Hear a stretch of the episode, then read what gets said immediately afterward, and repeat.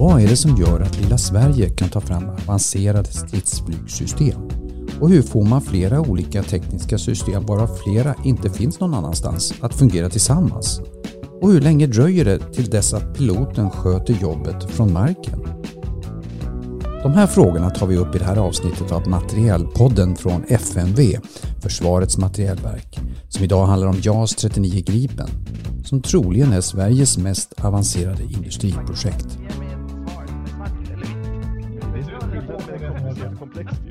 Runt mikrofonerna i den här distansinspelade podden har vi samlat fem medarbetare vid FMV som alla är involverade i arbetet med Gripen-systemet.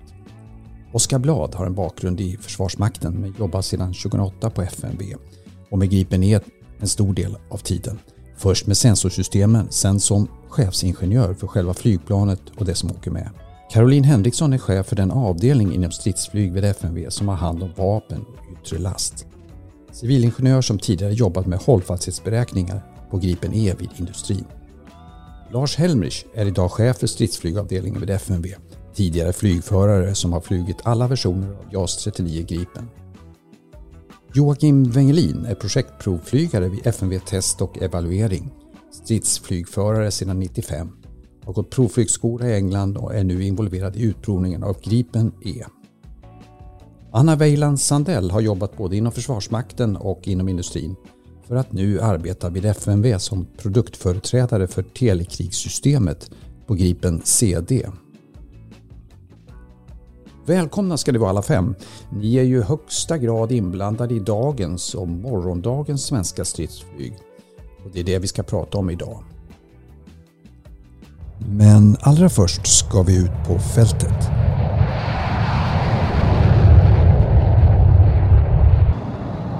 Ja, vilka känslor får ni av det här ljudet? Jag blir jättestolt faktiskt, för det är därför jag går till jobbet varje dag. Det är för att se till att den här maskinen startar, står på linjen varje dag och startar. Det första man hör när man startar en 39 det är ljudet av APUn, alltså hjälpmotorn som hjälper till att dra igång motorn. Det är ett speciellt vinande. Och det, Då tar man på sig hörselkåporna när man hör det. ja, faktiskt. Ja. För det, det är liksom...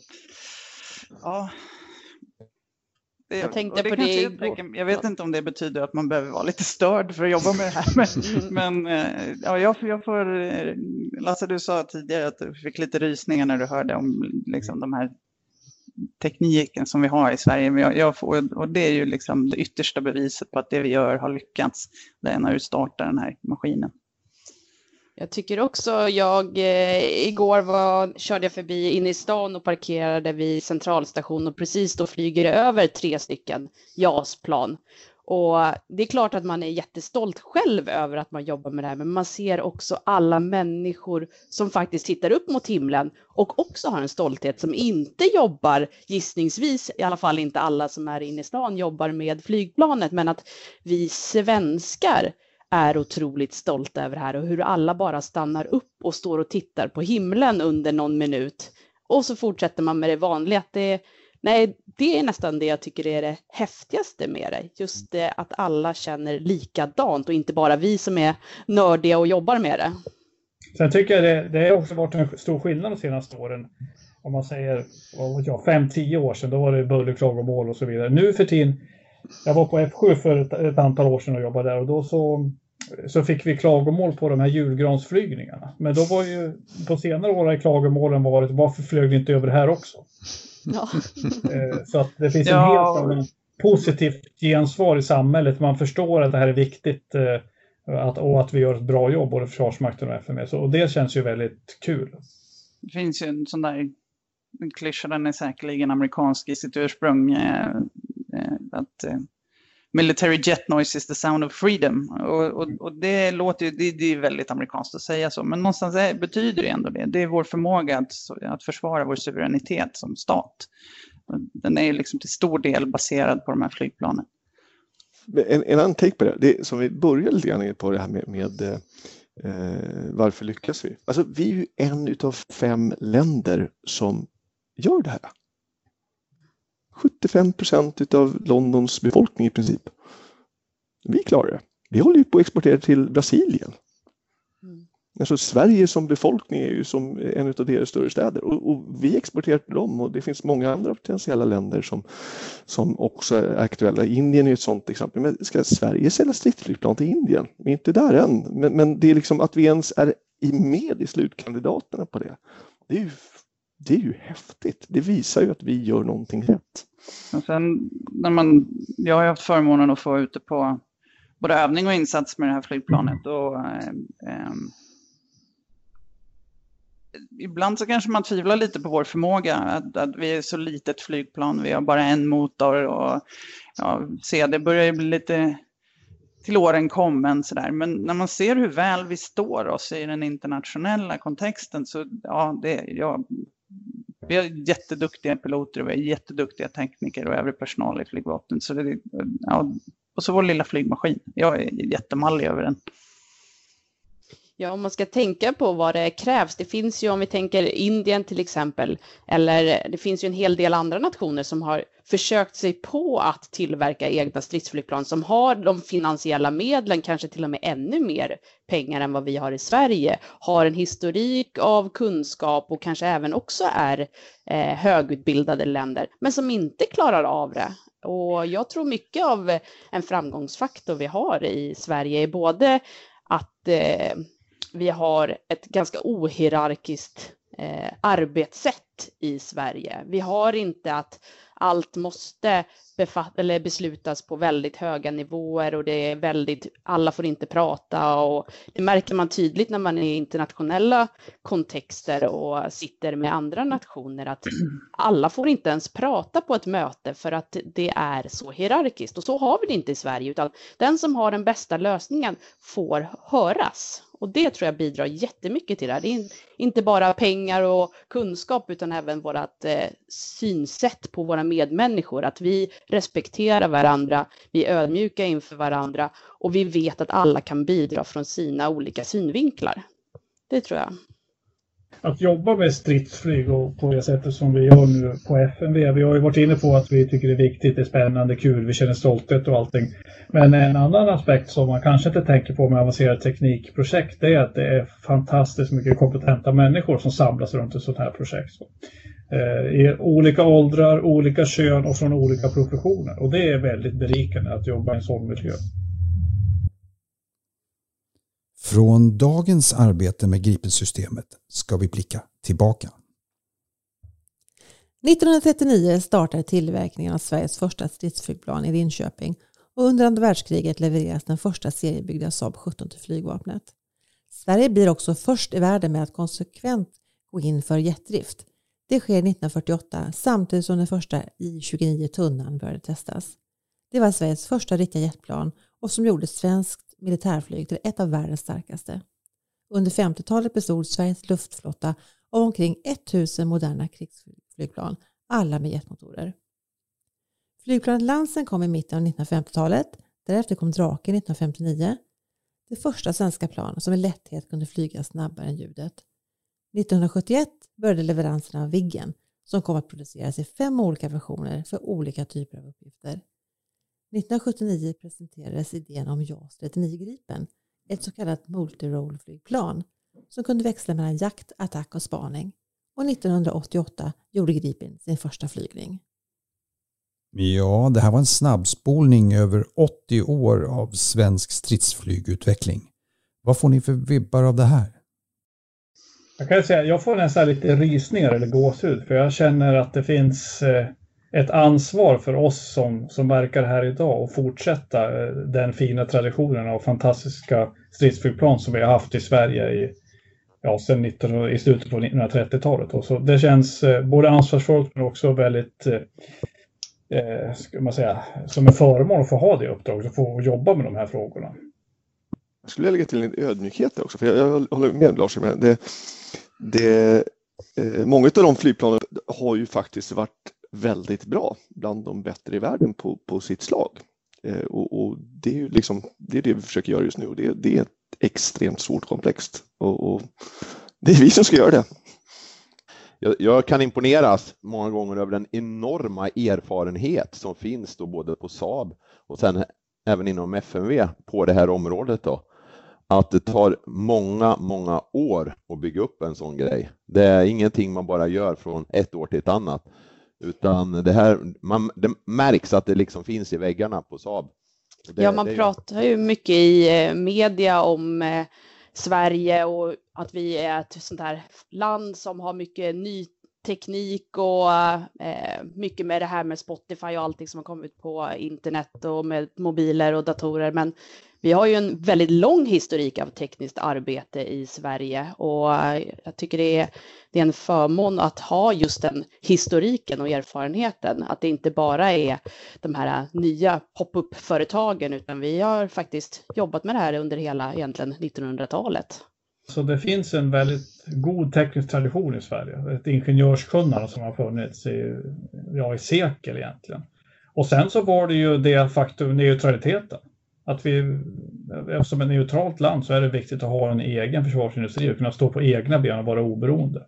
Och det ena har ju lett till det andra och vi är ju fortfarande eh, på något sätt eh, militärt alliansfria och även om vi har nära samarbeten. Och att ha en stark försvarsindustri har ju blivit ett sätt att verkligen kunna vara oberoende.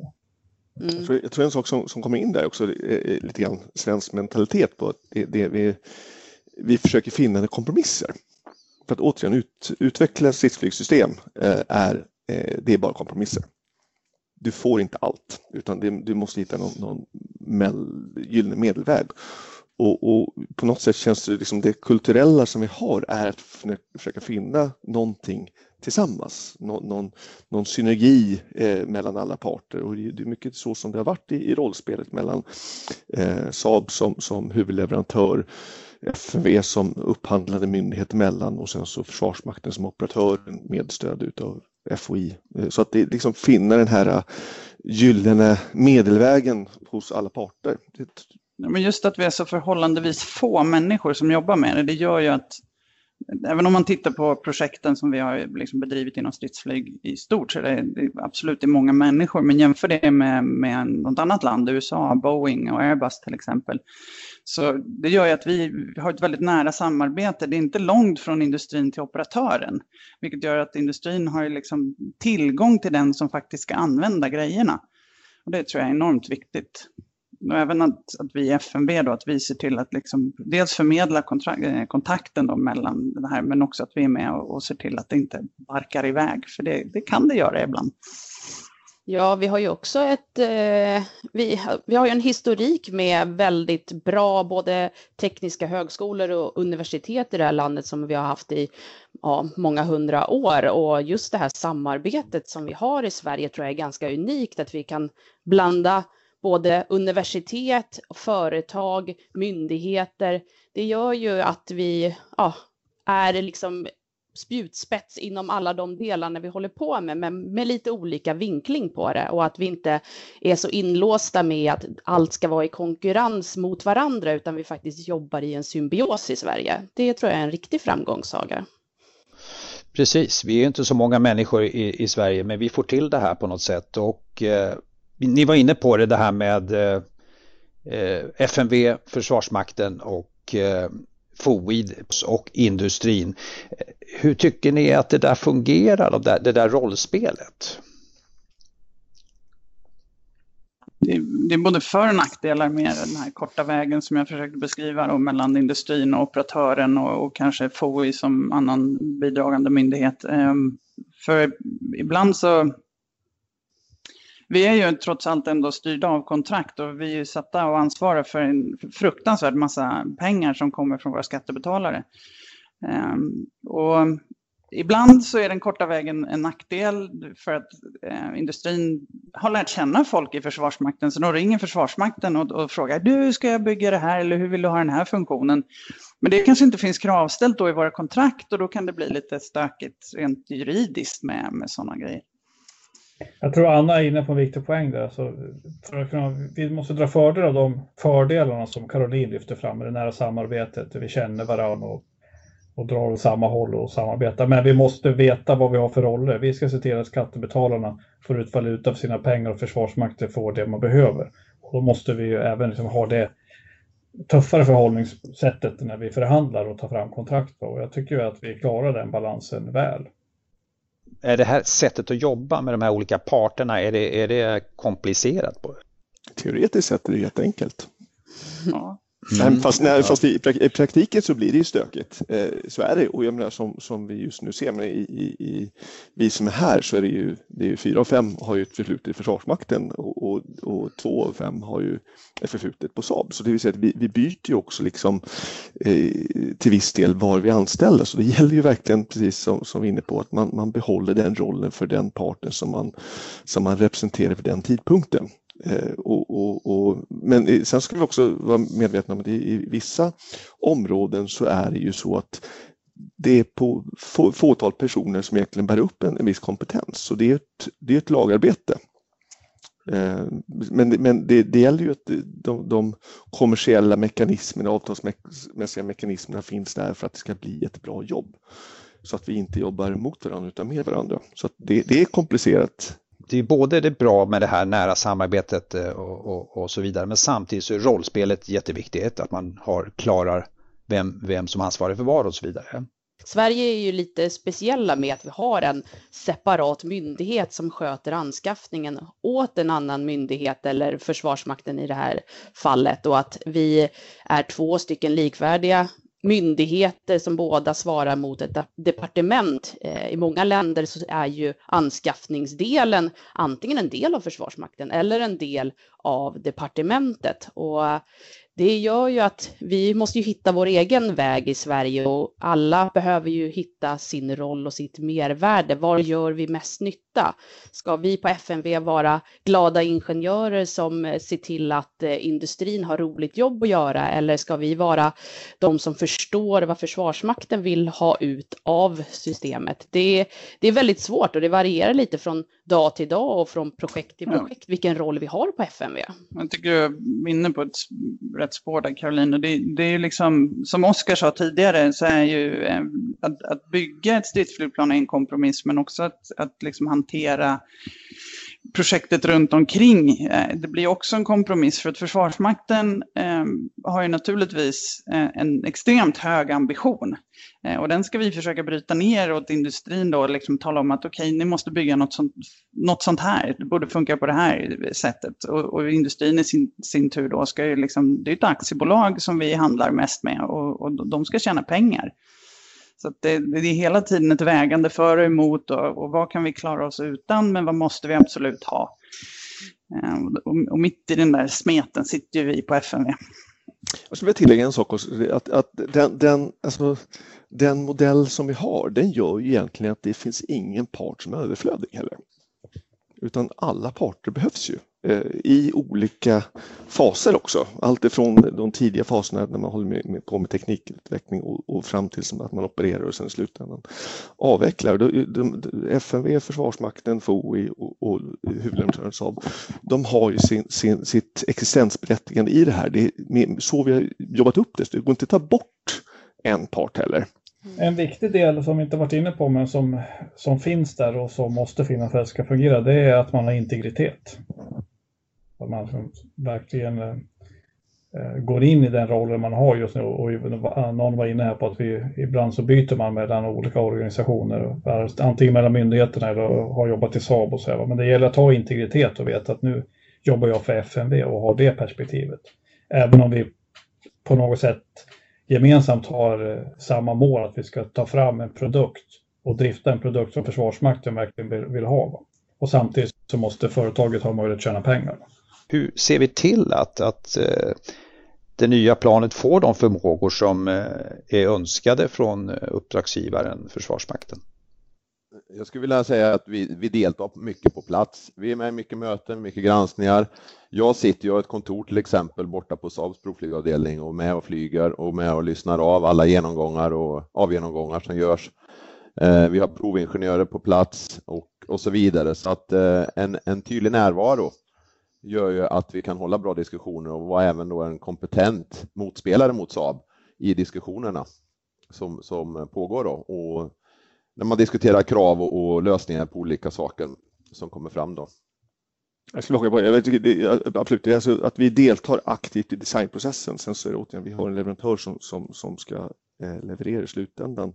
Men, men, men Eh, det går ju tillbaka egentligen till när vi har haft Försvarsmakten som haft sin intressentkravbild när man har tittat på liksom, vilket operationell kontext ska det användas till och FMVs förädlingsvärde i de tidiga faserna är ju att gå från de operationella behoven till tekniska krav. Den nedbrytningen och, det, det är komplicerat.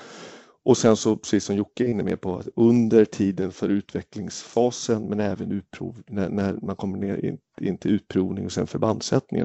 FMV är med i alla dem och har lite olika hattar under, under eh, de olika skedena. Men eh, en, en, en hög kompetens hos FMV och kunna föra dialogerna. För återigen, om vi går in på allting är en form av kompromiss. För så, vad är det som egentligen är viktigt? Är det viktigt att få den här spetsprestandan i det hörnet? I vissa fall så är det. I vissa fall så är det inte det, utan det är någonting annat som är viktigt. Och det tycker jag man om man, om man tittar när vi har pratat med eh, potentiella exportländer och andra exportländer. Där är en stor skillnad mellan kunskapen som vi har i Sverige i och med att vi har haft och har en utveckling utav stridsflygsystem medan andra som bara anskaffar de vill gärna ha alla prestandahörn i, i någonting och förstår inte att du kan inte få alla. Du måste välja två av de här. Vilka är det som är viktigast? Och göra det utifrån Försvarsmaktens eh, operationella behov fram till hur det påverkar hur individuella sensorsystem eller, eller flygbestånd i någon, någon, punkt. Det är det som egentligen är FMVs förädlingsvärde i, i själva utvecklingsbitarna och då är det en hög närvaro och en, en hög kompetens och en hög eh, ja, kunna ställa de kritiska frågorna. Som ett komplement till det Oskar säger så kan man få ta ett annat perspektiv och säga att Försvarsmakten de vill ha en en eh, luftförsvarsförmåga. Vi kan skjuta på andra flygmaskiner. Och vi har ju ett antal internationella projekt och andra som vi har vapen som vi har köpt. Vi, vi, vi kan ta Meteor till exempel som är ett internationellt samarbetsprojekt som ju finns på CD som var operativt på CD som första flygmaskin i världen med det för fem år sedan. Men hur ska det här fungera framöver? Försvarsmakten kommer vilja ha den här förmågan både på CD och E. Hur länge är de här vapnen som användbara mot den hotbildsutvecklingen? När behöver de livstidsförlängas och sånt? Och det är det vi kallar för en systemförsörjningsstrategi inom ett område. Det är något där FMV då kan lyfta blicken, titta både längre fram i tiden och på bredden. Vad finns det för möjligheter och för alternativ? Och sedan i, i samråd egentligen med Försvarsmakten komma fram till så här ska vi göra när det gäller jaktrobotförmågan över tiden ska anskaffa de här vapnen vid den tidpunkten och vara med i de här utvecklingarna. Och det är ju FMV tycker jag väldigt bra på. Försvarsmakten vet ju vad de vill ha för slutprodukt. Det vi på FMV vet och har erfarenhet av, det är ju hur vi ska nå dit. Det är, det är ju vi som har varit med i processerna flera gånger tidigare och vet vilka delmål man har på vägen för att nå till slutprodukten. Eh, och av historiska skäl och neddragningar så har ju inte försvarsmakten, eller försvarsmakten den förmågan att se processen och vägen, utan det är ju där vi i FMV har kommit in i bilden. Vi är ingenjörerna som både har försvarsmaktshatten på oss ibland, men även kan de tekniska lösningarna de olika parterna ser ju egentligen ur olika perspektiv och, och en sak är när man eh, bygger ihop någonting. Eh, då försöker man gärna se liksom att just det, men det, det som jag håller på att bygga ihop just nu, oavsett om det är en, det är en, det är en eh, förmåga, funktion eller det, det är en burk som ska göra någonting så gäller det att titta på hela perspektivet. För det som vi kanske just nu pratar väldigt mycket om det är flygplanet, att det kan flyga snabbt och fort och kanske skjuta robotar och så vidare. Men, men det finns ju ett större perspektiv. Det är hur ska vi driftsätta det? Hur ska vi underhålla det här? Och redan tidigt, hur ska vi avveckla det? Och det är liksom hela det här livscykelperspektivet. Det är den uppgiften som, som vi mångt och mycket har och måste ha redan från liksom tidiga konceptfaserna fram tills att någonting avvecklas eh, på, på ett miljömässigt korrekt sätt. Det är också en uppgift som, som, som FMV har och det kanske inte är så roligt att prata om avveckling av E just nu men det är ju faktiskt en, en utav designparametrarna vi har i utvecklingen. Så det där är ju också en väldigt stor del av vår verksamhet. Det är ju faktiskt att eh, jag jobbar ju i huvudsak med Gripen CD, alltså det flygplan som flyger nu. Ehm, men jag menar, det är precis som en bil, den går sönder ibland och den behöver service och den behöver nya muttrar och vad det nu kan vara och, och uppdateringar av mjukvaran. Så jag menar, vi hamnar ju i en, en, en relativt lång fas där vi, där vi faktiskt bara driftar och underhåller och ser till att flygvapnet har det de behöver i, i form av flygplan. Mm. Så vi bedriver ju flera projekt parallellt. Och, och, och, samtidigt så är det saker som vi har i drift, de går ju sönder och helt plötsligt så går det inte att köpa de komponenterna, det går inte att köpa de, de prylarna eller de kretskorten eller vad det nu var. Så att det gäller ju att, att, vi, att systemet tillåter att vi, bygg, att vi pö om pö byter ut de sakerna som det inte går att producera. Mm. För det går inte att producera, jag menar, i dagsläget, det går inte att producera eh, vissa typer av kretsar som var aktuellt på, på eh, AB-tiden som för länge sedan. Och vissa sådana prylar ärver vi in i E. Och när de går sönder, hur förhåller vi oss där? Och, och precis som Anna är inne på, den dagliga driften i CD, då har vi problemet hela tiden. Vad är det för någonting vi ska byta ut? Ja, och vi måste också ha koll på att inte allting ska bytas ut exakt samtidigt på alla flygplan samtidigt, utan vår roll där är ju också att se till att vi har en underhållsplan som tillgodoser den tillgänglighet som Försvarsmakten behöver över tid.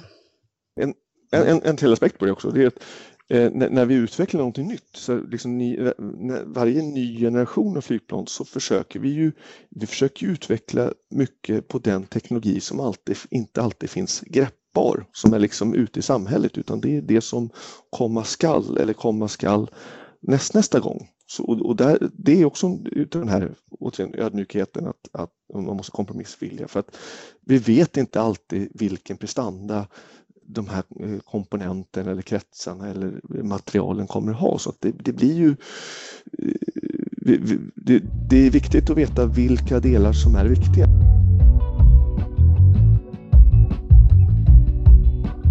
Lyssnar på Materielpodden från FMV, Försvarets materielverk, där vi idag pratar stridsflygutveckling i Sverige. Frågan är vilken input som behövs i det här arbetet.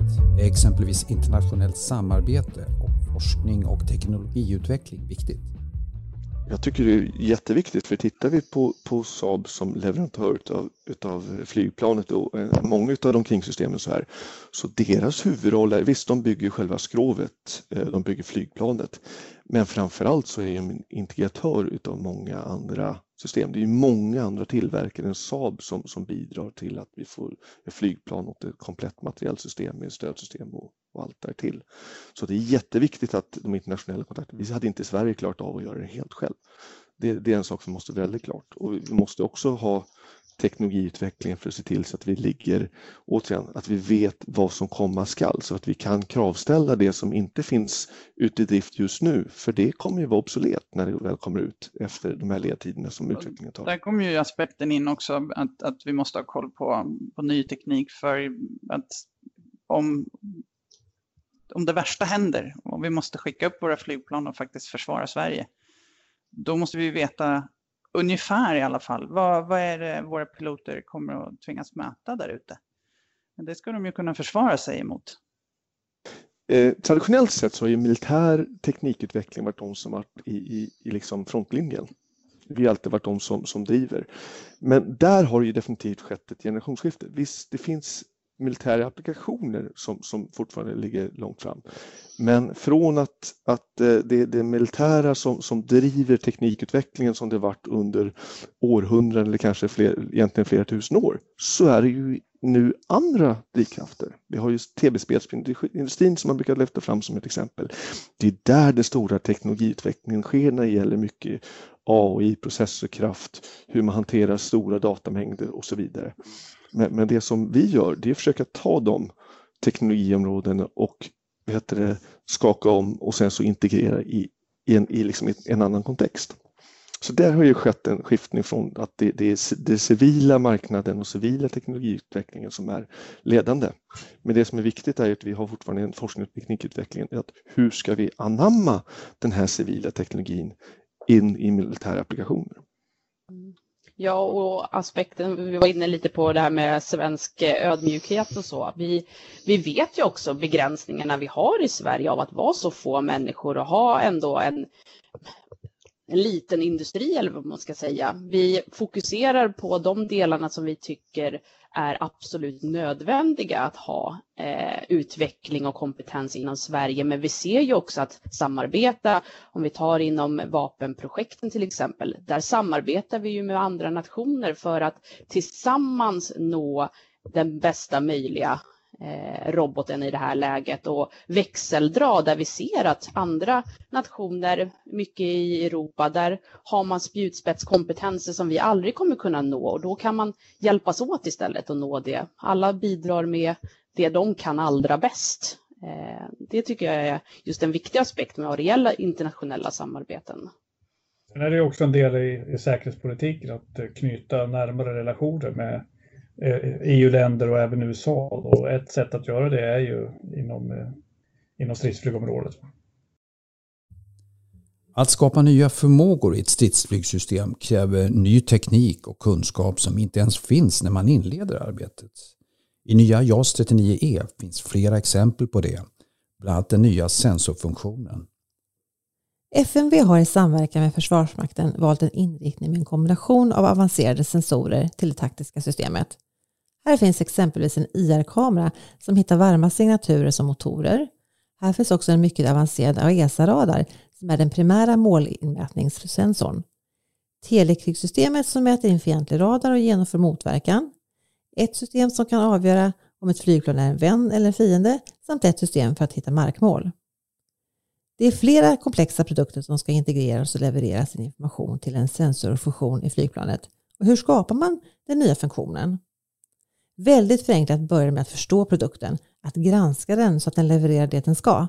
Nästa steg är att få beslutsstödet att ta emot informationen från sensorerna och sammanställa och presentera den för piloten.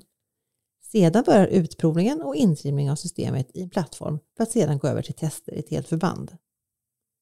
Det kan inte vara så svårt det här, eller hur? Nej, det är plättlätt. Det här är nog bland det mest avancerade vi håller på med just nu tror jag faktiskt, att få till de här delarna. Att ett flygplan som man möter en bit bort inte presenteras som fyra olika på skärmen. Eh, utan att, eh, och det är ju matte och fysik bakom, man ska få ihop det här. Eh, i, ja, vilket kommer vara, det tar ganska lång tid förmodligen att trimma in det här och många simuleringar både i luften och på marken. Eh, och få det helt bra. Det kommer att knackas många mil kod på Saab när man eh, programmerar de här systemen. Det är ett som är säkert. Eh, jag kommer att tänka på, ja förlåt Anna, fortsätt. Nej, ingen fara Lars. Jag kom på att tänka på en gammal sanning när man pratar om allt det här och det är mycket teknik och det ska få fram och, och mycket information som ska fås ihop och det är beslutsstöd och allting. Och det är ju erfarenheterna som John Boyd drog efter Koreakriget och han lanserade konceptet med en ODA-loop. Observe, Orient, Decide, Act. Att den ska gå snabbt. Och det är precis samma sak, den sanningen gäller här också. Det är bara det att vi har en väldig massa olika system här nu som kan göra Observe. Och vi har eh, mycket datorkraft som kan göra Orient. Och sen har vi beslutsstöd som ska hjälpa piloterna att fatta beslut och sen så ska vi agera utifrån det. Så det är i den här ODA-loopen, att få den kvalitativt eh, rätt med stora kvantiteter av data och så att man kan fatta rätt beslut snabbare än motståndaren. Det får, den sanningen gäller fortfarande och att få ihop det här så att den hänger ihop. Det, det är ju en väldigt viktig del i det vi gör. I slutändan där Lars, så är det ju liksom piloten som, som är den, nytt, vad ska man säga, den, den, i slutet på, på den här långa linjen. Men i Odalopen så är det ju väldigt, väldigt många spelare inkluderade. Det är ju många människor som är inblandade i att få det här flygplanet Alltså om vi bortser bara ifrån utvecklingen, men när flygplanet väl är förbandsatt och, och, och används i flygplanet så är det så många människor vi måste, den mänskliga faktorn får man inte glömma bort heller.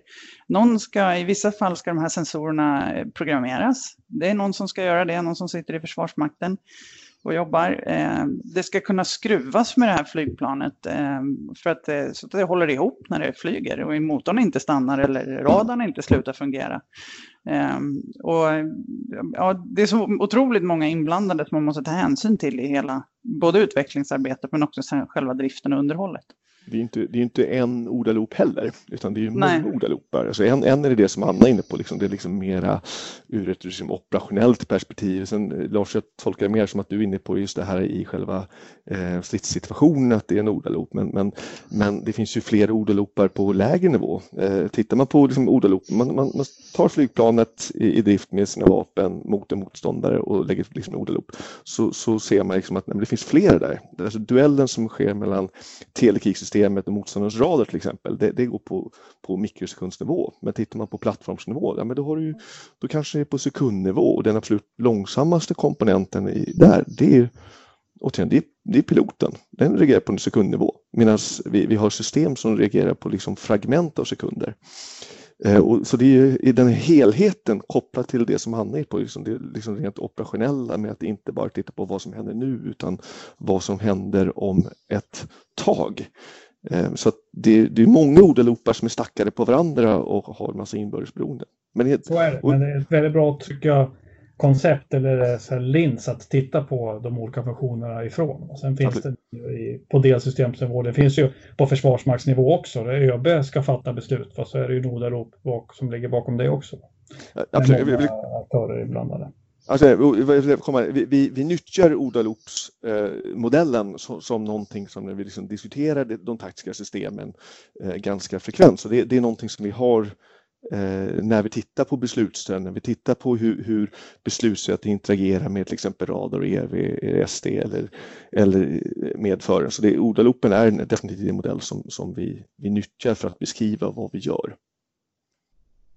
Men är vi, vet vi vad vi gör då? Det här är ju, ligger så långt fram där så att är vi, greppar vi hela det här sammanhangen och hur får vi tag i de här? Hur får vi ihop det här helt enkelt? Är det, hur svårt är det?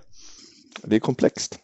Jag tror man måste vara väldigt, väldigt ödmjuk när man jobbar med de här bitarna. Det tog eh, 10-15 år att få ihop ett bra HMI på CD eh, och trimma in det så att säga och det kommer ta tid att trimma in där också. Jag är helt övertygad om att det kommer bli bra. Eh, och, men vi har ju precis börjat och, och, jobba med de här bitarna och man har kommit en bra bit på väg. Eh, och, och, men däremot så, så måste man ju bygga på det mer och mer komplexa scenarion så att säga och testa det i olika väderförutsättningar, olika miljöer. Det kan vara radiostörning, eh, radarstörning, det kan vara eh, väder som påverkar som sagt var. Så att eh, det tar tid att trimma in och det, det, måste man ha i åtanke också innan man har fått det väldigt, väldigt bra tror jag. Sen kan ja. man få det ganska bra en bit på väg. Jag tror att många gånger så handlar det om att, att också förstå långsiktigheten i det här. Att jag menar, det, det, det är inte som att eller ja, jo, det kanske man kan jämföra med att köpa en bil, för du kommer ju ha servicekostnader på, och utvecklings, eller ja, utvecklingskostnader. Då pratar vi kanske Teslor och sånt där när du vill uppgradera mjukvaror. Men um, det kommer över en lång tid och, och, man behöver ha en långsiktighet i planeringen. Och sen så tror jag mycket handlar om att, att inte bli nöjd.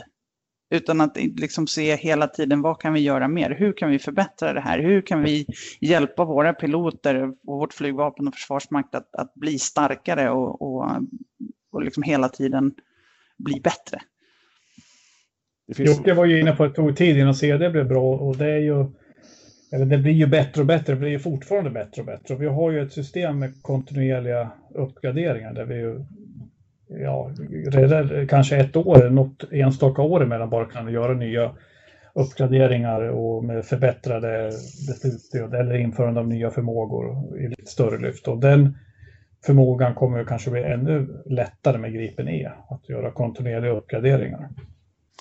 Det finns ju inte en given lösning till hur, hur det här är liksom optimum, hur det är absolut bäst, utan det, det, en, det finns många möjliga lösningar på saker. Allt ifrån hur, hur, hur HMI, hur, hur symboler reagerar och, och, på när, man, när man interagerar med dem, till, till hur systemen funkar. Så det är det som är en av charmen tycker jag i alla fall med, med, med, det vi håller på med.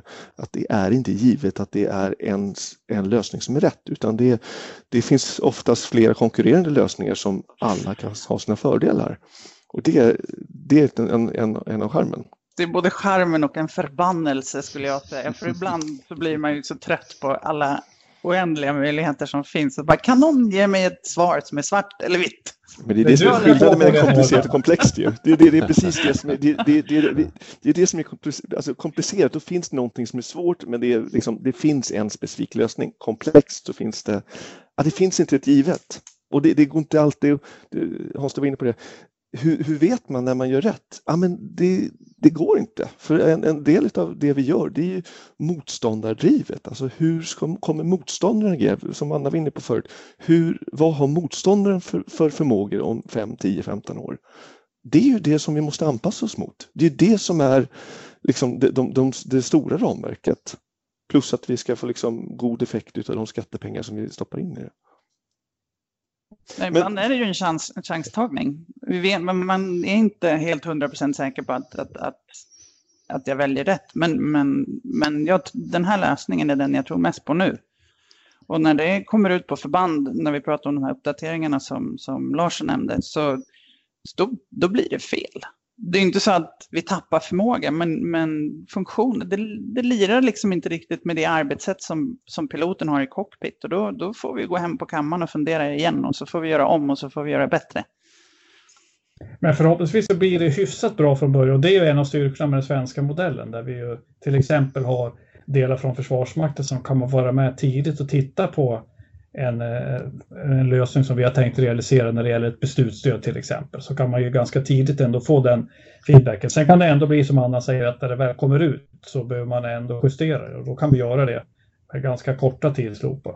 Mm, det, kan ju gå, om det, det kan ju gå på ett par veckor till och med. Och sen skulle jag vilja säga Joakim, ni på TOE är ju enormt viktiga i det arbetet. Att för varje gång, innan vi tar emot en leverans från industrin så, så provar ju TOE ut den och, och, där kan vi ju hitta brister som, som vi kan rätta till innan vi levererar. En av de stora sakerna som händer med E är just den här uppgraderingsbarheten. Det, det, är en av de sakerna som man kanske inte ser på flygplanet utifrån men, men hela avioniksystemet beträffande hårdvara, mjukvara och hur applikationer är ju helt nytt i Gripen E. Det är, det är kanske den absolut största saken som händer i Gripen E men inte visas utåt. För det som händer med Gripen E det är att det blir som en, som en iPhone eller som en, en vilken smart telefon som helst utan du med viss given, jag, tror, jag förstår vad andra skrattar om. men med, med, med viss given hårdvara så kan man Eh, kan man göra massa olika saker. Och det här kommer vi kunna ändra från med extremt korta förhållanden därför att så som mjukvarulager och hårdvarulager och flygsäkerhetskritiska system kopplat till, till missionkritiska system har separerats så finns det liksom, det här är en av styrkorna. Att när vi väl har kommit ur den här stora utvecklingsfasen och börjar komma i driftsättningsfasen, när vi hittar de här felen, när vi hittar de här buggarna, vi måste patcha, vi måste göra om, så kommer det kunna gå på ett helt annat sätt. Och det, det kommer verkligen revolutionera för det finns inget annat flygplan i dagsläget, varken som finns operativt eller som finns under utveckling har samma teknologi energinivå som vi jobbar med. Det är en av de stora sakerna som händer i Men eh, någonstans måste man ju välja på, på den här vägen då och på vägen måste man även kompromissa så, som du sa Oskar tidigare om de här olika det man vill uppnå. Hur gör man de här valen och hur, hur får man det till det? Man får ju prova att testa, men, sen, men absolut, vi gör ju mycket jobb. Liksom, det pågår ju hela tiden ett jobb eh, eh med till exempel TOE, men även med Försvarsmakten där man liksom får gå ut och titta på hur, hur funkar det här för er? Vad har, liksom, vill du önska dig någonting annat eller någonting mer? Det är ju liksom en medvetenhet om operatören hela tiden. Eh, känner jag i alla fall i mitt fall det gäller ju att jobba sig uppifrån och ner också. Vad är liksom den stora pikten? Vi, vi pratar om system engineering i praktiken. Hur jobbar man med systemutveckling? Och så det gäller ju att inte kanske alltid börja nerifrån upp. Vilka, vilka features, funktioner, prestanda kan vi få? Utan det är liksom, om vi börjar uppifrån, vad, vad, ska vi använda det till? I den här rollen, vad är det som är viktigt? Och sen så finns det vissa saker som blir viktigt och styrande. Medan andra kanske man kan, kan trade eller finna kompromisser på. Och, och Sen är det ju så att man måste också ha en ödmjukhet att vi befinner oss i olika utvecklingsfaser. Vissa saker är väldigt låsta i, en viss fas medan vissa är väldigt spelbara. Och det, vi har så kallat, som vi är inne på egentligen, både i driftsfasen och utvecklingen, en inkrementell utveckling. Så vi, vi på något sätt försöker få fram en helhet, fryser den och sen så gör ett deltaarbete kopplat till den. Så det är, ett kontinuerligt arbete både beträffande JAS 9 CD som är i drift men även E som är under utveckling. Det är många olika utvecklingsinkrement och där är det jätteviktigt att till exempel TOE eh, att vi är med i de tidiga faserna för att validera tidigt. Är det här rätt koncept? Och det gör vi på både låg systemnivå men även på en högre förmågenivå också. Det gäller, ja, och så just som jag sa tidigare, att vi, vi är egentligen förhållandevis ganska få människor som jobbar med det här. Så att, att man, ja, som jag då, som är någon sorts form av eh, specialist på just det här med, med telekrig, att, att det är väldigt lätt att få ett sugrörsseende, att jag bara ser mitt lilla system. Eh, och I viss mån så ska jag göra det, jag ska ju slåss för, för, för att det blir så bra som möjligt. Eh, men, men man måste också lyfta blicken och det kanske är så att om, om vi lägger jättemycket krut på mitt system, ja då är det något annat som får stryka på foten. Och, och, just att kunna lyfta blicken och se över hela, hela plattformen och, och sen också prata med, med sina kollegor både på FMV och sen eh, över systemgränserna på Saab och i Försvarsmakten. Det tror jag också är viktigt att komma ihåg att göra. 1988 gjorde den första JAS Gripen sin sin första flygning. Och det har ju gått några år sedan dess och vi hade AB-versionen, vi hade CD sen och nu kommer E. Vad, vad, vad är de stora skillnaderna här? Vad säger du Joakim? Ja, eh, om man tittar på AB då så var ju eh, tre monokroma skärmar, lite mindre, som eh, man kunde använda. Det var byggt för att operera i Sverige och Norden. Eh, medan CD blev ju mera tänkt för internationella insatser i form av att man kan lufttanka. Det blir större skärmar, man fick nya vapensystem eh, och nu inne i Erik då så har man ju verkligen lyft det här vidare med en som jag, Oskar pratat om tidigare, avioniken, eh, uppgraderingsbarheten. Vi har ett sensorpaket som ligger ja, top of the line skulle jag vilja hävda i, i, i världen, alltså otroligt fina sensorer som vi håller på att implementera. Eh, och man ska kunna operera ja, över hela jordkloten även eh, med den här kärran med Erik då. Eh, så att det går, eh, man, man försöker väl ta med det bästa från de tidigare eh, plattformarna och ärva in efterhand då i, i de nyare då. Eh, och så försöker man bygga bort de sakerna som man tyckte var mindre bra tidigare då eh, till de nya. Jag tycker man, en, en, eh, när man börjar tänka på AB-tiden och fram till nu så att när, när man fattar beslut om att, att utveckla JAS 39 AB, det gjorde man 1982 fattade man det beslutet. Det var ett år efter CD-skivan kom. Om vi mm. tänker på mm. vad vi håller på med nu teknologimässigt. Så det är mm. ganska imponerande att samma så att säga, grundflygplan, även om det har utvecklats och förändrats mycket, fortfarande har flera decennier framför sig som att vara ett potensstridsflygplan. Det säger ju en hel del om och så grundtänken i den här med den instabila plattformen och den höga manöverförmågan som man har och möjligheten att sätta in nya prylar. Det, det är ganska fantastiskt. Man ska, man ska dock inte lura sig om att titta på det så ser man att skillnaden mellan en AB och, och, och en CD och en E, det är, ja, två sitsarna är ju, ser lite annorlunda ut, men man ser ju inte jättestora skillnader om man inte liksom vet vad man ska titta efter. Men, men skillnaden mellan en, en AB-kärra och en E är ju, ja, det är ju astronomiskt. Det, det, och det sker mellan, mellan CD och E. Det är, det är ett stort generationsskifte. Det är samma dignitet som, som alla länder egentligen gör just nu, men det, det, det är en helt ny generation. Och som Jocke var inne på, det är en sensorplattform. Det här är en, en dammsugare i, på, på, information och på något sätt presentera det på ett vettigt sätt så att man kan fatta, fatta relevanta beslut. Det är svårt. Du pratade tidigare, vet jag, Oskar, om systemeffektsmässiga skillnader. Vad är det? Mm. Tittar man, tittar man på, på systemen på eh, en, en, eh, en AB och CD. Så om vi, om vi tar, vi, tar vi, vi, tar de olika sensorerna som vi, vi, har ju radar till exempel i AB och det, det, finns ju CD också. Skillnaden mellan, mellan hur, den, hur den är integrerad i, i AB via CD och E och hur den interagerar med övriga sensorsystem som Jocke var inne på med beslutsstöd är ju en helt annan grej. Och när vi tittar på att vi, vi, vi, Vi har många olika funktionella element som vi lägger in i E och summan av dessa så ska vi få en synergi. Vi ska ju få emergens som det heter i hela i, i systemeringsspråket. Alltså de, de olika delheterna ska bidra till en större positiva effekter än vi kan överskåda. Eh, från det tycker jag är systemeffekten som vi försöker eftersträva. Kanske filosofiskt, men, men det är det som det är emergensen är på systemingenjörsspråk. Det är det vi söker. Det positiva. Nu ska vi bara realisera det då. Mm. Eller hur? Ja, precis.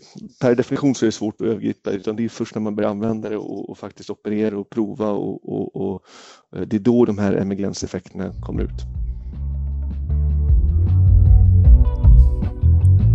Det här är Materielpodden från FMV, Försvarets materielverk. Idag pratar vi stridsflygsystem och nu ska vi blicka framåt i tiden. I Finlands, eh, eh, vad säger man, offerten så står det ju att eh, det ska vi ju klara och hålla det här igång till 2060 eh, och så vidare. Hur kommer det se ut framöver tror ni? Kommer vi ha piloter i planet eller kommer det hända någonting där? Eller vad, om man tittar lite, riktigt långt fram. Vad tror ni? Ja, Eh, jag tror att piloterna har en roll i flygplanet eh, under överskådlig tid framåt. Eh, åtminstone vissa roller. För vi är inte där än teknikmässigt och kan ersätta fullt ut, skulle jag vilja hävda, pilotens roll och, och de beslut som behöver tas i luften.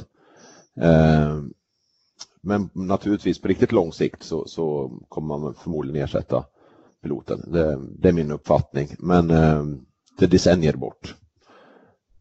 Eh, tror jag. Jag tror att det vi ser lite kortare perspektiv är mer simulatorträning, att man kopplar ihop marksimulatorer med eh, flygplan i luften och på det viset kan öva och få ner en, ja, få en kostnadseffektiv eh, träning för, för, på pilotsidan och besättningssidan då, och även för flygstridsledare och andra inblandade. och det, den delen är nog en sak som kommer att komma nu också som kommer revolutioneras lite grann med Erik-modellen då.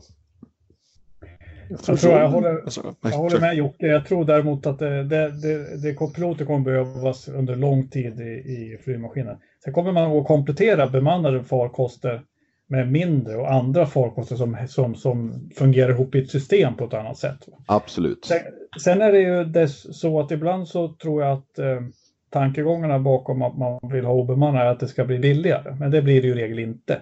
Om man tänker på kvalificerade uppgifter och kvalificerade obemannade system.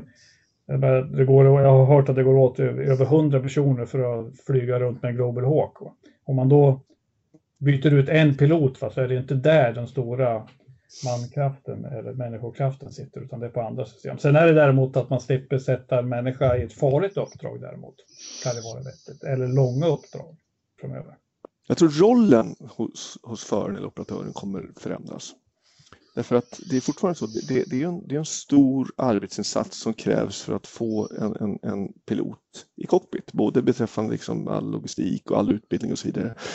Men, men föraren är ju inte den som ska kanske just sitta och ratta systemen på, på lägsta nivå som det har varit i tidigare generationer utan det, vi har ju en före där för att fatta de taktiska besluten för repetitiva uppgifter och, och på något sätt sammanfoga information. Ja, men det är ju sånt som, som andra funktioner, typ AI eller maskininlärning kommer klara av bättre på sikt. Men, men, men maskininlärning och AI kommer aldrig klara av att hantera de situationer som vi inte har tränat den för. Och, och, om det är någonting vi vet, det är att en motståndare kommer att göra allt för att se till så att vi inte förstår hur, hur situationen är.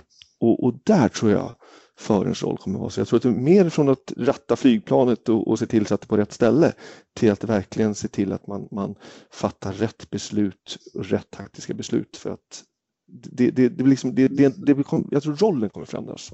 Där är vi ju kanske, eller så, den, det scenariot finns ju redan idag där, där du tittar på liksom när du på olika sätt vill försöka förvilla eller för, eh, lura bort din fiende så är det ju, då får man ju rikta in sig på vem är det jag vill lura i just det här fallet. Är det systemet, datorn eller radarn eller vad det nu kan vara eller är det operatören?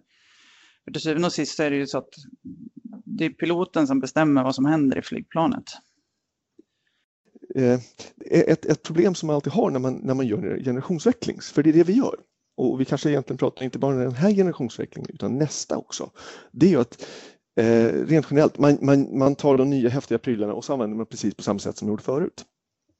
Och det är ju värdelöst. Då nyttjar man ju inte de, det som den här revolutionen har tillverkat. Vi gör ett generationsskifte. Därför beror på hur vi opererar hela materialsystemet. Allt ifrån tekniken till den som skapar datasättet för att vi kommer upp till, till föraren som är uppe. Det måste ju förändras. Och där, det är svårt. Och det, det, det, finns många lessons learned från till exempel USA när man gick från, eh, från, från eh, F15C till F22 som är liksom ett kanske de mest häftiga flygplanen som finns. Och man, man opererade precis som man gjort förut. Och man gjorde det jättelänge in, in till att man började inse att ja, men det är en helt annan plattform utan vi ska göra det på ett helt annat sätt. Och det är svårigheten och det är det som, är liksom, det, är det som vi måste göra och därför tror jag att ja, vi, vi, har, vi har störformer, vi har saker och ting som påverkar hur vi upplever men det kommer bli mycket mer på det. Vi, vi måste liksom våga ta steget. Släppa att så här har vi alltid gjort. Jo, det har vi gjort. Det är jättebra att vi har den kunskapen, men hur ska vi göra nu istället? Sen tycker jag också man, eh, självklart för vissa uppdrag och vissa förmågor kan man väl se att det finns eh, förarlösa farkoster att eh, kunna nyttja till det. Men man måste också ha med sig att det här är ju ett stridsflygplan som ska användas i en krigssituation. Man ska vara otroligt eh, eh, vad ska man säga, ödmjuk inför det och inse att det finns också moraliska aspekter i det hela där man inte bara kan byta ut. Det har vi ju sett hittills när eh, länder som är långt fram i sin utveckling har gått över till, kanske till förarlösa för att inte riskera sin egen befolkning och sina egna soldater, men på bekostnad av att man kan då bedriva ett krig som kanske inte längre är moraliskt korrekt. Inte för att något krig är det, men man måste ändå ha med sig det att vi har gått från att man möttes två människor med ett varsitt svärd till att kunna nu bedriva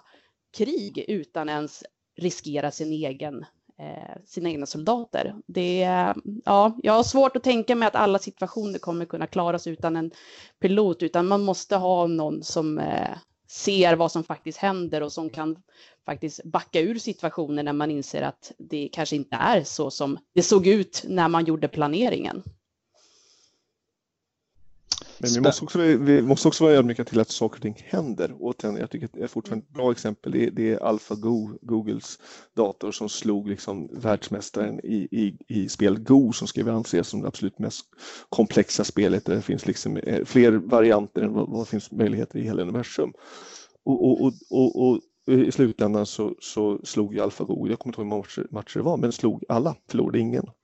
Mm. Och, och, det är ju också så, så, att beräkningskraften har ju sin del, men, men, men, man måste ju se vad är människans förädlingsvärde i kabinen?